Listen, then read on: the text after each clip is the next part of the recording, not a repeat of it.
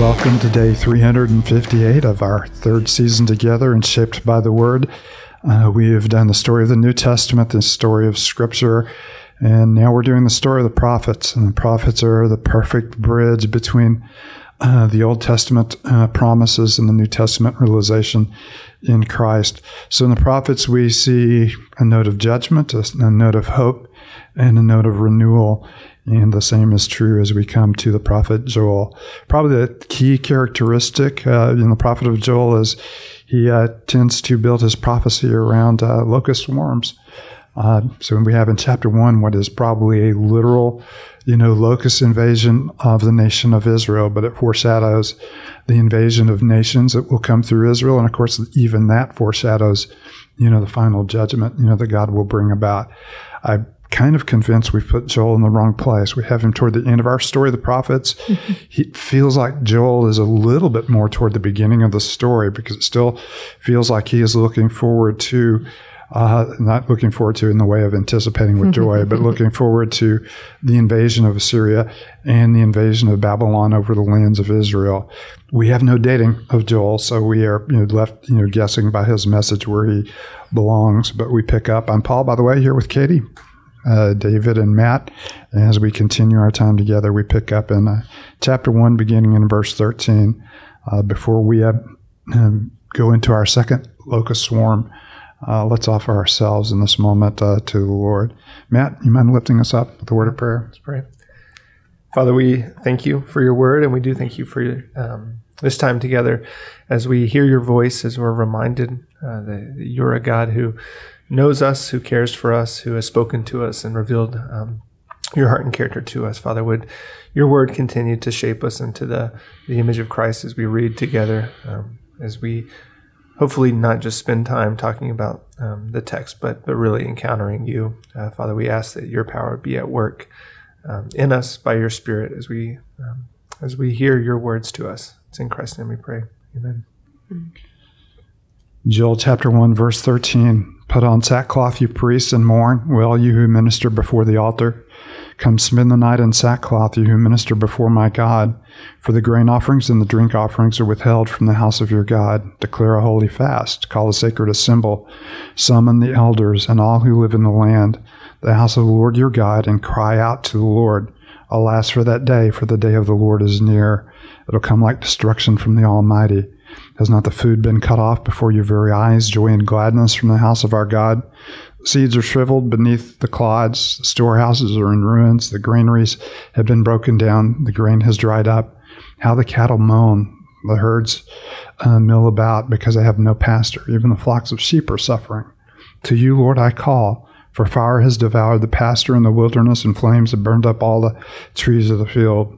Even the wild animals pant for you. The streams of water have dried up, and fire has devoured the pastures in the wilderness. Blow the trumpet in Zion. Sound the alarm on my holy hill. Let all who live in the land tremble, for the day of the Lord is coming. It is close at hand, a day of darkness and gloom, a day of clouds and blackness. Like dawn spreading across the mountains, a large, mighty army comes, such as never uh, was in ancient time, will never be again in the ages to come.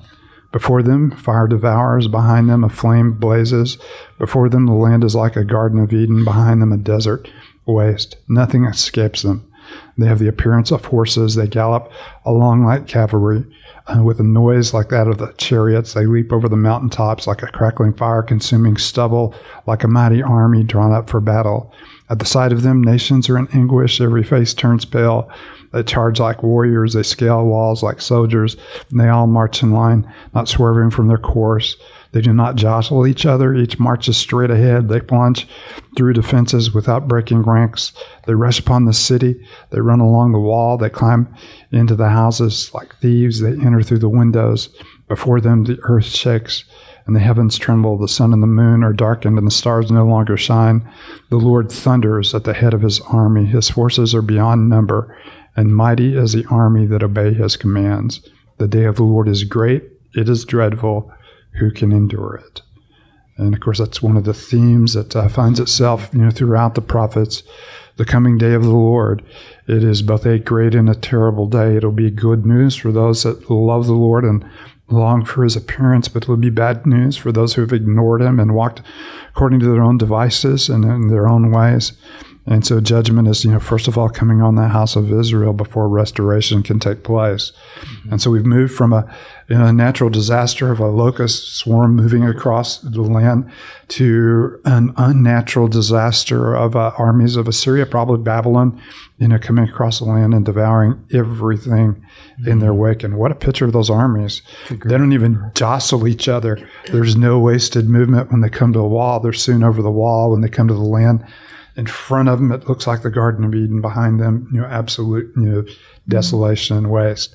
So a picture not only of the coming judgment of, of Israel, but also of an even greater judgment that is coming. And these figures, in the same way we talked about last week, you know, the figures of the restoration and joy don't even begin to describe the fullness of restoration and joy. Also, the images of devastation do not even begin to describe the devastation for those who have rejected the Lord's salvation. And it's a very dark, very scary, very awesome picture. Hmm. And definitely, just as we read this, um, I think about what we read in Ezekiel about the river and what we find in Revelation about the river, which the river just brings such life and flourishing. Um, and that's, you know, being being affected by the living water, being in Christ. Um, and this is just the complete opposite. The the um, just the description of what's happening here. You know, food has been cut off before their very eyes. Joy and gladness from the house of our God. Um, the seeds are shriveled beneath the clods. I mean, there's just line after line of just awful, awful things, and the loss of life, the lack of life, the drying up of of um, li- what what once was living, and it's it's just so depressing. but it's just such a stark contrast between what happens when you rebel from the Lord and what happens when you are in Christ and and you're experiencing the flourishing that He brings. Yeah, and, and of course you also have you know you have the image in the you know, in, in Psalm one, which is kind mm-hmm. of uh, you know, the centerpiece of all, you know, all the Psalms that fall, how blessed it is to walk in the ways of the Lord and to flourish and to yield fruit. And uh, how the wicked are like shafts that are just blown away. That's right. And so you see, you know, those pictures here. And so this is not only, you know, you not only have the outward picture of a natural devastation that moves through the land of Israel and a, uh, you know, kind of an unnatural devastation as God uses uh, Israel's enemies to judge Israel, but you also see personal devastation. Even though outwardly we may flourish and we may be surrounded by good things, uh, you know, our life in God is so much richer than our life apart from, you know, from God. Mm-hmm. And, and, so there's kind of a natural inward dryness of heart mm-hmm. that mm-hmm. results, you know, when we walk away from the Lord. Mm-hmm. So these images are big in so many ways. They're personal, they're national, and they're worldwide uh, you know, and prophecy works like that. It speaks on several different dimensions mm-hmm. all at once. I think you also see some of the effects. You know, we've talked about it before, but how you know sin obviously does affect us, but all of creation, you know, is affected by sin, and and one day all of creation will be restored in, in, through the work of Christ. But you know, verses kind of 18, 19, and, and 20 of, of of chapter one that we're reading, you know, the cattle are moaning, the, the herds are milling about, they have no pasture, the flocks of sheep are suffering and even before what you mentioned, Katie, you know, the, the wild animals pant for you because the streams have dried up. And so, yes, the people of Israel are affected, but all of creation is affected as well. And that also reminds us of the scope of, of redemption and restoration is for the people and for the creation. Mm-hmm. and, you, and you hear, you know, in the background, the words of the Apostle Paul in chapter 8, how all of creation is groaning, waiting for the restoration of the sons of God to be revealed or our adoption to sonship you know, to re- be revealed. So in the biblical narrative, uh, uh, creation is deeply tied to,